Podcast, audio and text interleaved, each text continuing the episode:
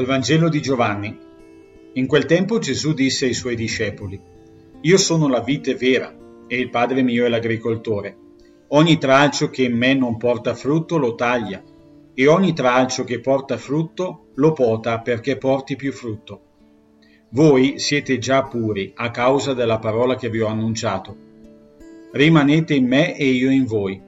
Come il tralcio non può portare frutto da se stesso se non rimane nella vite, così neanche voi se non rimanete in me. Io sono la vite, voi i tralci.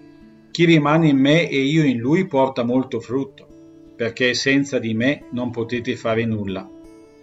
Chi non rimane in me viene gettato via come il tralcio e secca, poi lo raccolgono, lo gettano nel fuoco e lo bruciano. Se rimanete in me e le mie parole rimangono in voi, chiedete quello che volete e vi sarà fatto. In questo è glorificato il Padre mio, che portiate molto frutto e diventiate miei discepoli.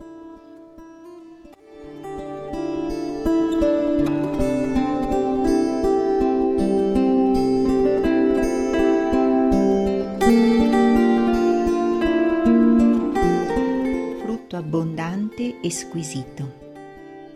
Quanta cura, quanta attenzione, quanto impegno e anche fatica per arrivare lì, per poter gustare ciò che ravviva davvero, per non rischiare di dover buttar via tempo ed energie che non portano da nessuna parte e ci fanno sciupare preziose possibilità.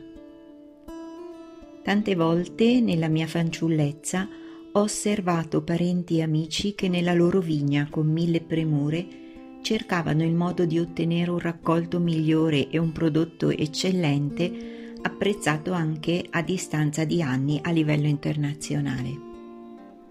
Di fronte a questa intensa pagina di Vangelo mi interrogo così. Quanto penso alle mille attenzioni che il Signore non smette di avere per rinnovare e rinsaldare il legame vitale con me? Trovo il tempo per mantenere e alimentare questo contatto che può dare qualità alla mia vita? Com'è la mia preghiera, luogo per eccellenza in cui Lui si rivela? Quel rimanete in me non è dunque una costrizione, ma un invito importante che mi rivolge come se dicesse per favore stai un po' con me, non scappare. Ti sto facendo più bella di quello che sei.